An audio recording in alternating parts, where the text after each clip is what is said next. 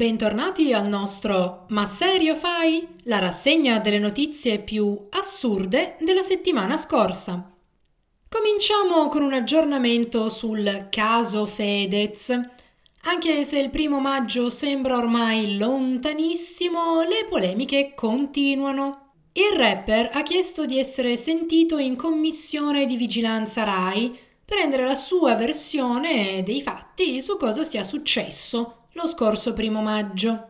Il forzista Barachini, deputato e presidente della commissione di vigilanza, si è preso ufficialmente carico della richiesta e ha pure inviato una lettera a Fedez chiedendogli una memoria in cui siano evidenziati ulteriori fatti o circostanze che abbiano un elemento di novità rispetto a quanto già reso pubblico fino ad oggi, in modo da mettere in condizione la Commissione di esprimersi compiutamente in relazione alla sua richiesta. Ora, Barachini sarà anche davvero ben intenzionato a capire cosa sia davvero successo, però a me uno di Forza Italia che si occupa di TV pubblica dà sempre i brividi. Altro aggiornamento della settimana scorsa, il condannato in via definitiva per corruzione a 5 anni e 10 mesi Roberto Formigoni si vede confermare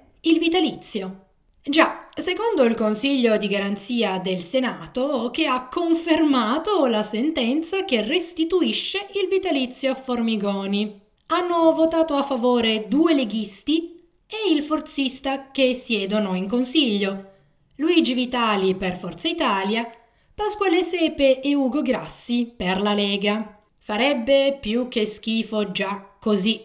Ma dobbiamo ricordarci che questa decisione avrà effetto anche sugli altri senatori condannati in via definitiva. Ecco, soprattutto ricordatevi chi dobbiamo ringraziare per questa bella porcata.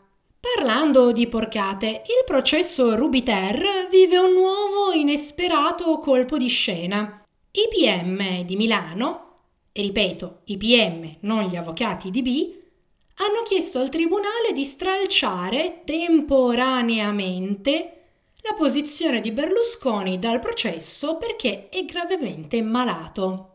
Ora è vero che B continui ad entrare e uscire dal San Raffaele manco fosse casa sua, ed è altrettanto vero che la sua difesa ha regolarmente presentato certificati medici, documentazione varia. Solo che una mossa del genere te l'aspetti dagli avvocati, di Berlusconi, non dalla procura, no? Vedremo cosa decideranno i giudici, ma giusto per rinfrescarci la memoria, in questo processo B è accusato di corruzione in atti giudiziari. Tradotto, avrebbe pagato 10 milioni di euro a Rubi, Leolgettine e altri per mentire sulle feste di Arcore. Non proprio un'accusa leggera, ma B ci è abituato. Parliamo di figure retoriche, nello specifico un ossimoro. Il sindaco leghista di Foggia, e questo è l'ossimoro, è stato arrestato per corruzione e tentata concussione. Per la corruzione si parla di una tangente da 32.000 euro data ad un imprenditore per una proroga di una concessione urbanistica. La tentata concussione invece riguarderebbe una richiesta di 500.000 euro, poi scesa a 300.000, all'agente di una società che si occupa di adeguamento e riqualificazione dell'illuminazione pubblica. Ora bastava sapere che fosse leghista il sindaco per rendersi conto che non poteva funzionare.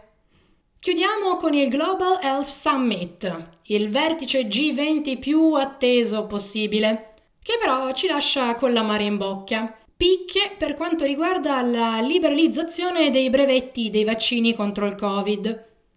La von der Leyen fa una dichiarazione molto bella e molto vuota, in cui in sostanza dice Ciccia, si parla di aumentare la produzione dei vaccini, che comunque non sarebbe male, permettere la licenza volontaria, cioè Big Pharma ti vende il suo brevetto, e la consegna di 100 milioni di dosi da parte dell'Unione Europea.